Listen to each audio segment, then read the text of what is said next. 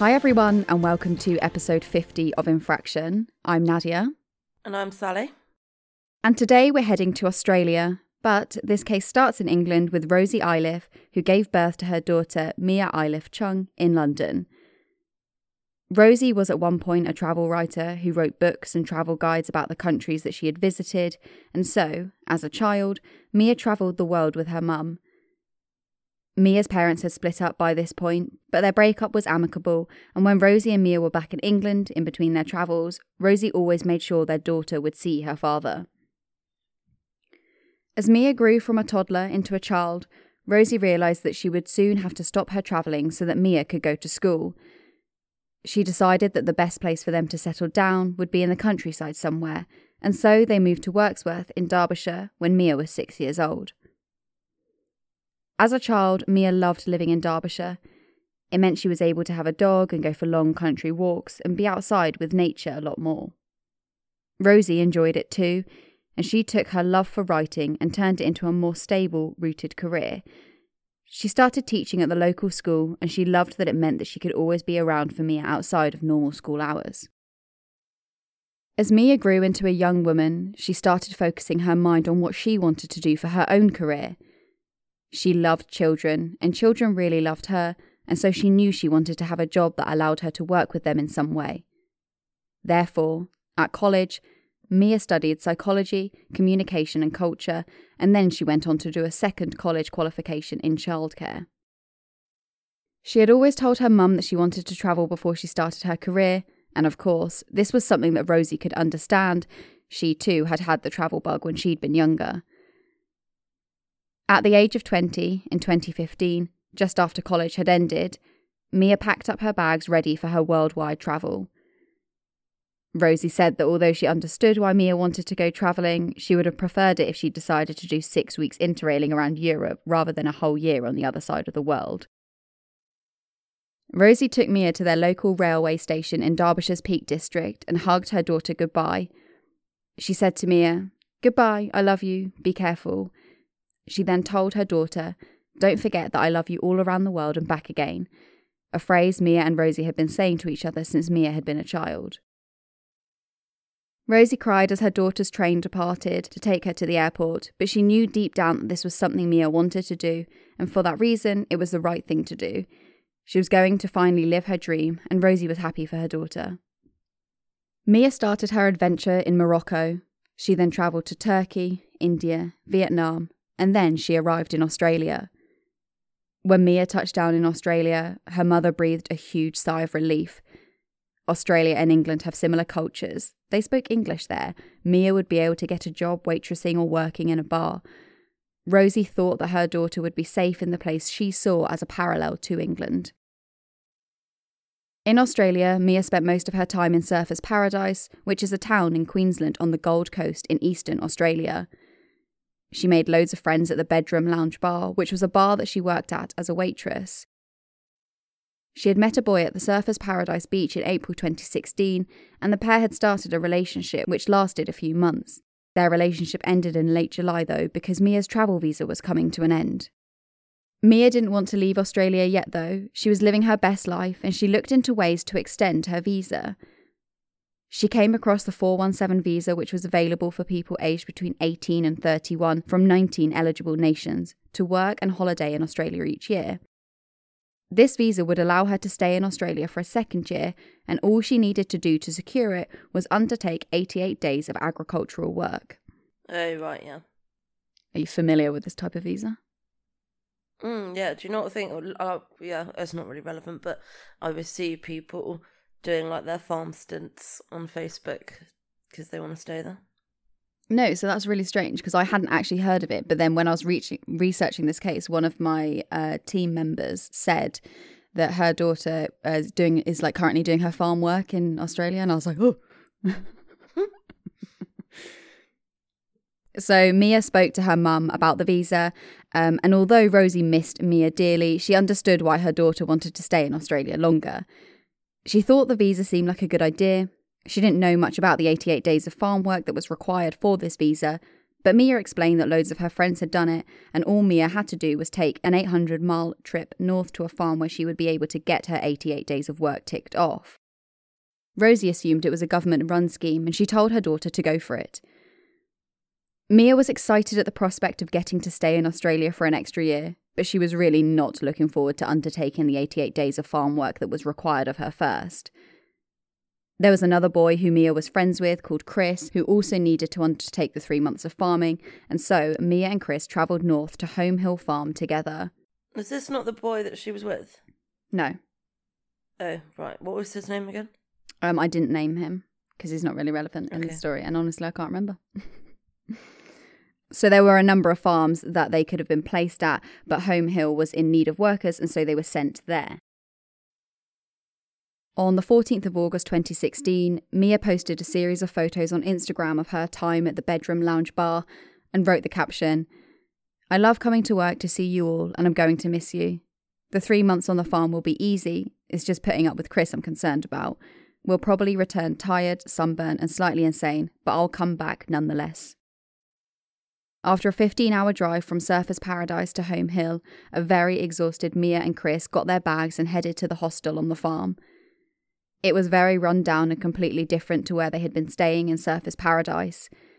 They realised that the tourist nickname of Hell Hill was definitely a more appropriate name for it than Home Hill. Oh, God.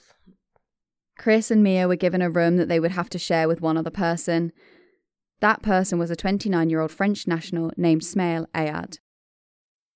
The way the 88 days works is each day of farm work you do is like a tick against one day, and you have to essentially get 88 days ticked off, and then you are granted the visa. You don't get paid for the days that you work, and you have to pay for staying in the hostel.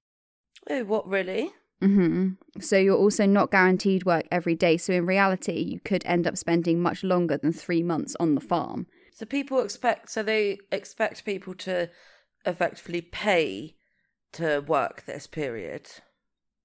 Yeah, uh, yeah. How, what are they meant to live on? Their own savings? Or are they provided food? So y- you're the way that I understand it, and I think it's different, like depending on which farm or kind of which establishment you go to. But largely, it's you have a very very reduced room rate, which would include like the food and things like that. But they do expect you to pay that out of your own pocket. Um, and if you can't, then they'll sanction you. So actually, um, 30 year old Tom Jackson was another Brit who was staying at Home Hill Farm. Um, and he'd had like such a bad time with, the farm work that he was undertaking for his visa. So he'd already been to one farm in Victoria and he'd undertaken a few weeks of farm work. Um, but for whatever reason, that farm had refused to credit his work towards his 88 days. Um, and he obviously wasn't being paid for them anyway. So he was struggling to make ends meet. He was still forking out money for hostels to stay on the farm, and it was hard because he wasn't being paid for it. So then Tom had heard that there was work at Home Hill. So he travelled to Home Hill um, in the belief that there was work there. But once he got to Home Hill, he was stuck in a cycle of debt. In the first few weeks at Home Hill, he built up rental debt to the hostel, and because he couldn't pay the rent, they took his passport off him. Tom wanted to leave. He couldn't afford to keep trying to get enough days to add to his 88 days, especially when he was doing the days um, and they weren't being credited. However, because the owners of Home Hill had confiscated his passport, he couldn't even leave and fly home. So he phoned his parents, and his dad, Les, told him to go to the police, which Tom did do. But the police said they couldn't do anything. Um, they said basically, we can get your passport back, but after we've left, you know, there's nothing stopping the hostel staff from taking it again, and you do owe them money. So he was in a really bad way because he was just stuck in this cycle. That is awful. I was no, I did not know that it was kind of like that bad. I don't know why. I just assumed that people were paid for farm work, but actually that this was just in place as a means of getting people to do it. Because, like, similar to here, yeah, we we do struggle with people to do farm work, etc. Because it's like low paid hard labor. So I assumed that it wasn't that they were using it to get like cheap free labor it was more they were just using it to get like anyone to do a job that probably like most australians don't actually want to do so this is like very shocking to me is is really exploitative. Like it's insane. Um, and we go on to talk Yeah. about like other forms of like the exploitation that other people have faced as well a bit later on. But yeah, it's it's really um I think it's really shocking, and it was really shocking, of course, to Rosie, Mia's mum, because like she she'd thought it was like a government-run scheme, you know, with like a re- regulatory board, and you know these farms were licensed and that kind of thing. Mm. So yeah, Tom had told his parents that he was just going to stay at Home Hill as he had nowhere else to go, and he just needed to get his work done, his debts paid back to the hostel, and his passport returned to him. Mia and Chris seemed to be luckier than Tom. Whether it was because they were new or what, they didn't really know, but they were given work straight away. The two went out to do various farming jobs, and Mia posted a photo on Facebook on August 20th, 2016, with the caption, Day 4 done. Just 85 days left. Skills achieved. The ability to tell the difference between a rock and a clump of mud and throwing stones really far. The sun is too hot. Stupid Australia. So I think it's quite clear that the work she was undertaking was not the work that had been sold to her and so many other tourists. The setup at the hostel was also making Mia hate being at Home Hill. She told Chris after about a week that she had a really weird conversation with their roommate Ayad. He had meant to have left the farm that morning, and Mia asked Ayad when he was leaving, to which Ayad had squared up to her and said, Why? Do you want me to leave? Mia had found the conversation incredibly intimidating and confusing, and she told Chris that she found Ayad a bit weird. Chris told her that he agreed. Ayad stared at Mia a lot, and it was odd, but it was fine because he was going to be leaving soon. Rosie also felt her daughter's unease from across the world. Mia had been in contact with Rosie every single day while she had been at the farm, and that was unusual for Mia. She'd only really kept in contact a couple of times a week when she'd been living in Surfers Paradise. On August 23rd, just 3 days after Mia had complained to Chris about Ayad, Chris woke at 11:20 to the sounds of horrendous screaming. Ayad had jumped onto Mia's bed and had started attacking her. CCTV footage then shows Ayad dragging Mia onto the balcony, taking a knife and slashing her neck. What? Tom Jackson, the Brit we mentioned earlier, who had been staying at Home Hill, also heard the screams, and he ran outside of his hostel room to see Mia being attacked on the balcony. Tom jumped from his balcony to Mia's and attempted to get Ayad off of Mia. The reports on what happened next differ, but it seems that Ayad stabbed Tom several times before he turned towards the edge of the balcony, held his arms out in front of him, and then jumped off the balcony headfirst in what witnesses said looked like an attempt to fly. Mia crawled back into the hostel and shut herself in the cubicle stall in the bathroom. Another resident at the hostel, Daniel, ran into the bathroom and found Mia lying on the floor. He ran out and called out that she'd been stabbed and they needed an ambulance. He then rushed back to Mia's side and tried to apply pressure to her wounds to stop the bleeding. Oh my god, I literally, when you said attacked, I thought like he'd be like hitting her or something. But oh my god. Mm hmm. So then Tom Jackson ran down to find out where the ambulance was. And at this point, it seems that he was bleeding a bit from the stab wounds that he had sustained. Reports then state that Ayad then lunged for Tom again and, once again, attacked him with a knife. As Tom Jackson lay on the floor bleeding to death, Ayad then attacked another man who was trying to apprehend him. This man was Grant Scholes, the hostel manager. Grant was stabbed several times in the leg, but Ayad did not hit any of his vital organs or arteries. Ayad also attacked and killed one of the hostile dogs. Oh. Within hours of the attack, back in England, two police officers knocked on Rosie Ayliffe's door in Derbyshire and told her the devastating news that her daughter had been fatally stabbed. Rosie said she felt complete disbelief. She had just spoken to Mia on the phone that morning. She did not believe that her daughter could now be dead. Stuart Cormack, Rosie's partner, said that when the police arrived, the emotional impact on Rosie was huge because, quote, it is difficult to lose a child in any circumstances, but when it's your only child and you're a single parent, it's your entire world that's gone. Rosie was not told much information at all about what had happened to Mia and how she had been killed, just that she'd been stabbed, and that another Brit had tried to defend her, and that he was in hospital in critical condition. Just an hour's drive away from Rosie, in a small town in Cheshire, Les and Sandra Jackson were receiving similar news about their son, Tom. Les recalls his admiration, but also his disbelief that Tom had come across a knifeman and had still gone to help Mia with no regard for his own safety. Les immediately flew to Australia to be with his son, who was in critical condition in hospital. Rosie also flew to Australia, but not to be by her daughter's side. Instead, she had to fly there to bring her daughter's body home. Mm, fucking hell. She said that the Brisbane police had said that they would wait for her at the Brisbane airport and that they would escort her to their hotel.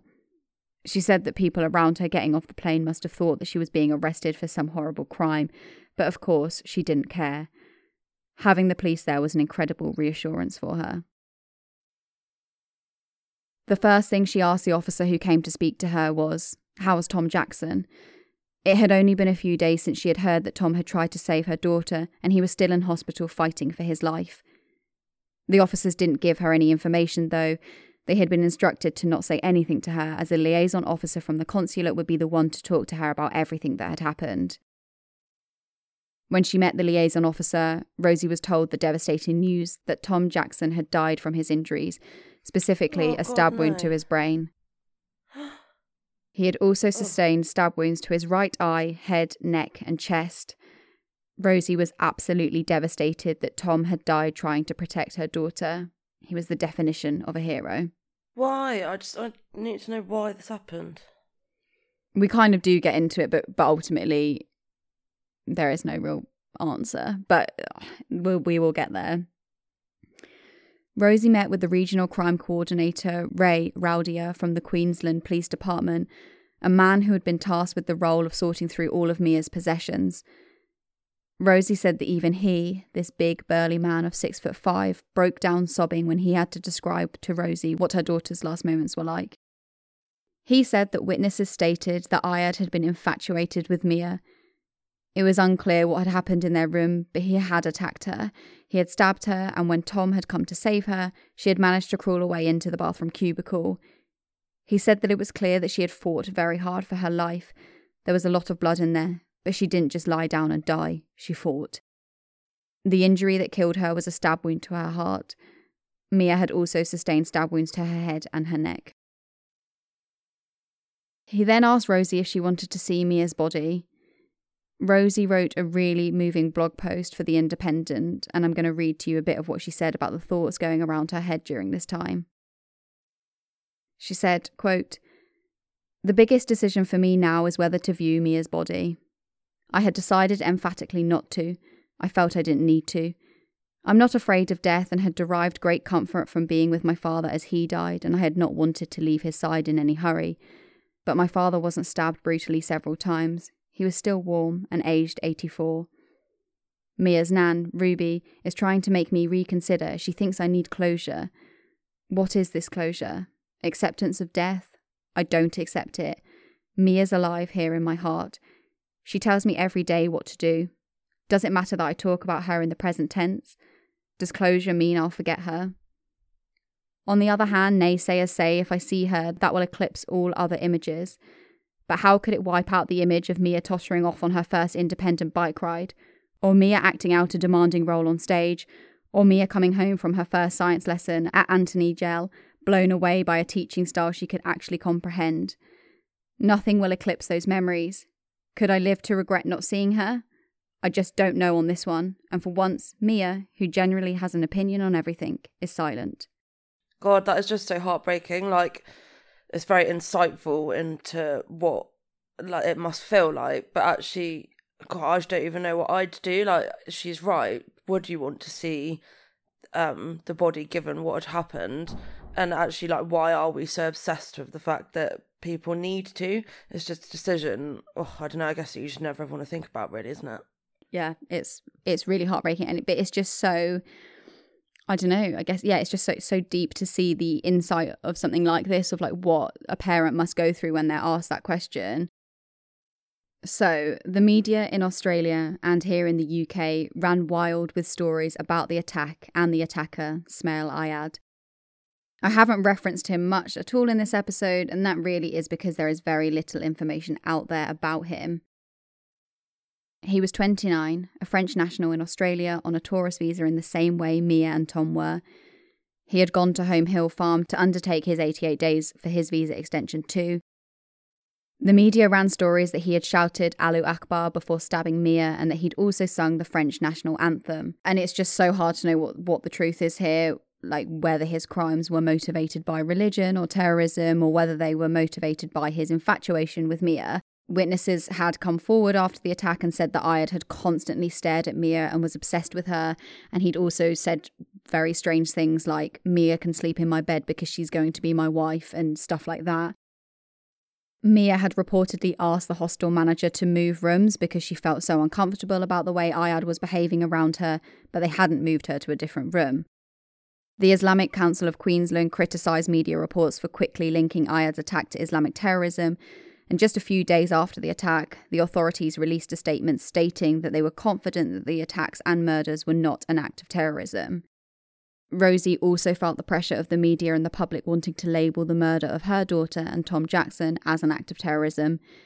She said that she knew that people were looking for someone to blame, but she felt that the public and the media alike were going to turn on her if she denied them the opportunity to retreat to xenophobia.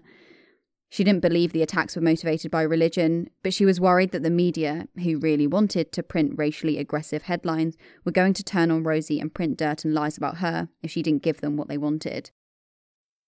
Ayad had been arrested at the scene and had been detained in custody. There was no doubt that it was him who had committed these awful murders and attacks at Home Hill. There were dozens of eyewitnesses, including Grant Scholes, who had been stabbed by Ayad but survived. Ayad had been caught on CCTV, and his DNA was all over the knife and the crime scenes.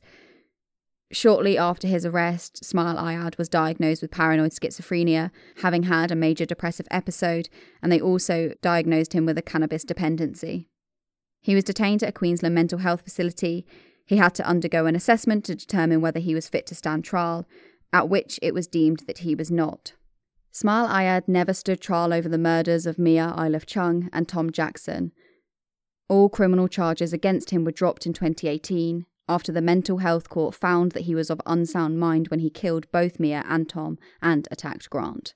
Okay, so that's interesting because I think I do, to be honest, think that when there is some kind of religion involved or like different ethnicity to white British. Certainly here, I think, as we've heard in the story, people are very quick to point to terrorism. Mm. Conversely, when it is like someone who's white British, they'll more often fall onto a mental health diagnosis. And actually, given that prior to this, like there wasn't any reports of him trying to, um, I don't know, like preaching anything radical. Mm-hmm. Like at the farm was there before this event, so it kind of does follow that something like paranoid schizophrenia, where maybe he was having some sort of, um, yeah, like hallucinations or, uh, yeah, hearing kind of like demands and things that actually that yeah, schizophrenia could explain something like this. And I think it's probably important to note though that when people hear things like, oh, he didn't stand trial, this doesn't mean that people just walk away absolutely scot free. Do you know what I mean? They are still treated to be dangerous individuals, but just with the mindset that actually they are dangerous because they are unwell. So I think it's just important to note that like the trial wouldn't have ended and he wouldn't have walked free onto the streets with absolutely no ramifications, but actually it would just be decided that yeah, prison and like a trial wasn't the appropriate steps to take here that he needed to be yeah, actually in a hospital. But in that hospital, he would still have had a lot of his freedoms restricted, etc. Like people don't just forget that they've committed like an atrocious crime just because they're not like t- charged and proceeded with it in court. If you see what I'm trying to say. Oh yeah, yeah, completely. And like the thing with this, of course, was that he wasn't an Australian national, so he was a French national. So mm. he was being, yeah, held in a mental uh, hospital for uh, well, I think he was he was held there for four years after the attacks, and the decision on whether he would be repatriated to France was in the hands of the Australian Border Force. And in July of 2020, the decision was made to send him back to France. Um, and a report in the Brisbane Times stated that he would continue to receive treatment in a French medical facility upon repatriation. So yeah, like you are completely right. And I think it's interesting what you say. Like prison isn't the right place for him because that's exactly how Rosie, Mia's mum, felt because she'd said that, you know, a lot of people were really angry at the decision to not convict Ayad. And although Rosie did say that, you know, there were no winners in that decision, she did say also that prison wasn't the right place for him. And um, I think that takes quite a strong person to be able to say that when that individual has just so senselessly taken your daughter's life. Mm. Yeah, I completely agree. But I think that um yeah fundamentally i think it's because people maybe have like two very polarized view of like what prison will involve versus like what a, a, hospital like or treatment facility would involve when actually like there probably is a lot more parallels than people think in terms of like yeah extreme structures and uh yeah kind of losing some of your freedoms and stuff. Um and also i think that it's it's very emotional isn't it when there's been like a huge crime involved but like actually part of breaking down like stigma around mental health like illnesses etc has to be also true of like when crimes are committed and stuff like uh, you know we have to be able to view people as unwell mm-hmm. and differentiate them from people who are just yeah evil as kind of i know people like to say who of into true crime, but actually, you know, psychopaths really.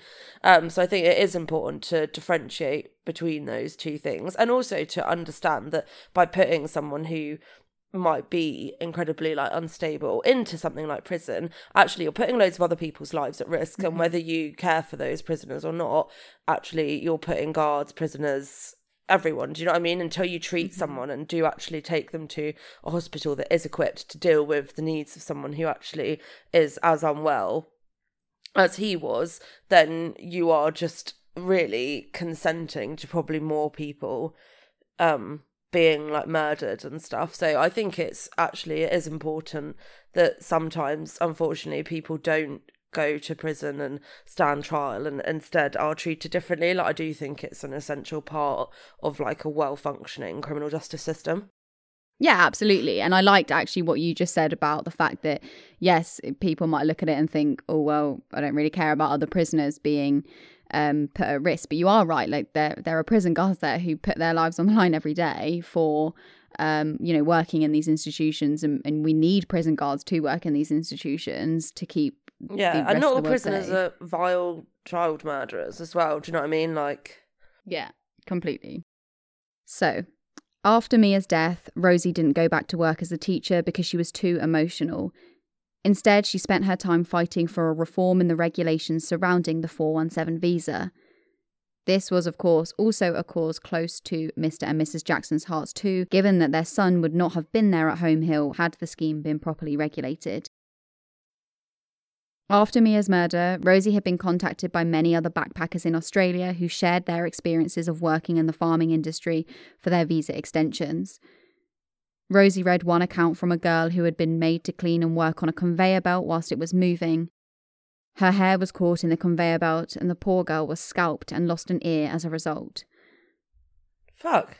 There were so many stories of this nature stories and accounts from people who had been exploited by the 88 days visa requirement we heard about Tom Jackson's own experience earlier, where he had worked for weeks on a farm without any remuneration and without any credits towards his 88 days' work. Some of the stories that backpackers shared with Rosie really did sound like accounts of modern slavery. Many people, much like Tom, had their passports taken away from them and they were made to stay in hostels and were racking up debt after debt with no way to pay them off. They were stuck in a cycle of working to pay off their room debt, but also not being able to move past that to be able to start doing the work that would be credited against their 88 days. Another woman wrote to Rosie and said that when she was staying at one hostel in Australia, she couldn't afford to pay her room rent, and the hostel owner walked into her bedroom on more than one occasion and demanded sex from her. She had no idea what she could do about it because he had her passport and she couldn't leave the hostel. She felt incredibly trapped, and because it wasn't a government run scheme, there was nobody she could talk to about it.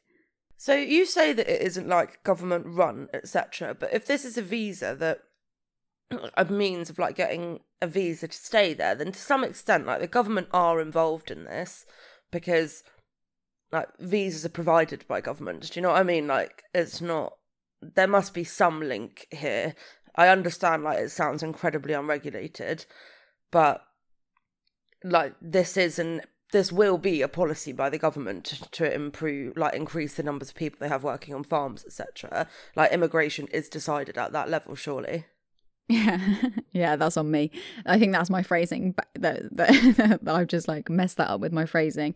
So yes, it is. It is. You are right. It is government led, but it's not regulated by any one body. So if there was like a regulatory body who um, did oversee everything, then that that would Yeah. mean that you would have licensed farms. You would know who was going to um, be doing the work there. There would be a clear structure yeah, like as to what would tick off completely there would be people that you could could almost like make your complaints to and stuff like that um and it would also mean that it would be easier to punish these farm owners because um there was like another account and um i can't remember if i put it in the notes here but i remember reading another account where um one of the locals spoke to rosie because rosie flew out to australia to like speak to um them about like to speak to the government and the authorities there about everything that was going on and uh, one of the locals there said that he knew of a farm where he um, where the farmers would refuse to sign off on um, girls visas um, to say that they had done the 88 days farming work unless they had sex with them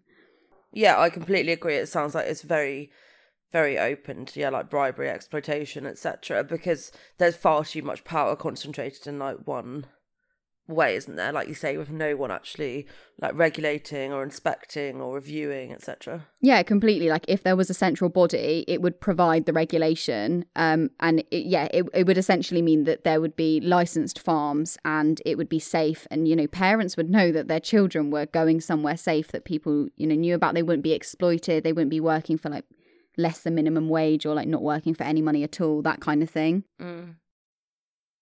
so yeah, like I said, Rosie took multiple trips to Australia to talk to the authorities out there and to talk to groups of people who were also campaigning for a change. The campaign groups agreed that the idea behind the scheme um, was fundamentally a good one. 417 visa holders make up a third of the agricultural workforce in Australia. They are essential to the economy, but the scheme needs to be regulated and laws need to be put in place. In October 2016, the Fair Work Ombudsman wrote a report on the 417 visas and it stated that quote after consulting with more than 4,000 working holiday visa holders, the Fair Work Ombudsman found that the 88 day farm work programme created an environment where unreasonable and unlawful requirements were being imposed on visa holders by unscrupulous businesses, exploitative work practices occurring in isolated places. Visa holders are generally recruited through word of mouth. Almost a third of workers did not receive payment for some or all of the work they did. More than a third described regional work as a fair or poor experience. More than a third claimed they were paid less than the minimum wage. The Fair Work Ombudsman had pursued individual farmers and other establishments for underpaying workers, etc., but really, other than those claims, I can't really tell what's changed. When you Google the 417 visa, it does say that you can work anywhere and it doesn't say specifically that it has to be farming. But I'm not sure though if that is a change or if that's, you know, the way it's always been. Uh, but that just maybe agricultural work was the most prevalent work that you could do for this visa or whatever. Do you have any comments on the 417 visa, Sal? Because really nothing's like changed on it, to be honest. No, no, and I think like oh, you know, recently I still see um people like doing it, so it's definitely very much still a thing that happens.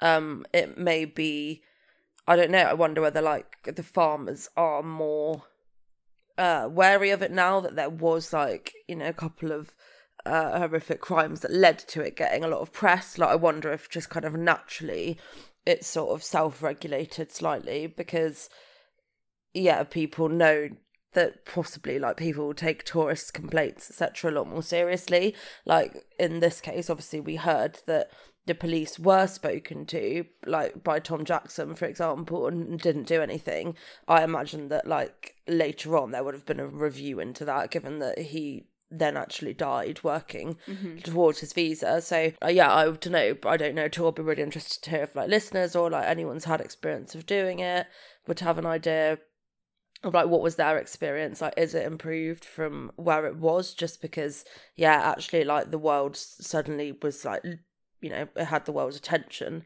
as a scheme um or actually is there still lots of atrocities like uh, to be honest i find it hard like unless it's something the police clamp, clamp down on very heavily it's hard to imagine how you would stop like people being exploited etc because actually like it's just a perfect dynamic isn't it it's very isolated farms um very desperate people who are trying to stay like in the country and this is their only means of doing it. So probably will tolerate the odd like workers violation. And then yeah a lot of consolidated power and that you require like very senior people at the farm to sign off in order for you to get your visa. So just as a dynamic it's quite hard to imagine how um you wouldn't still see quite a lot of like workers rights abuses cropping up unless it was like heavily regulated and you know farmers had to submit like what workers they had on like any given roster and how they were paying them etc yeah, exactly. And I think that that is also important to say, isn't it? Is, is that this isn't,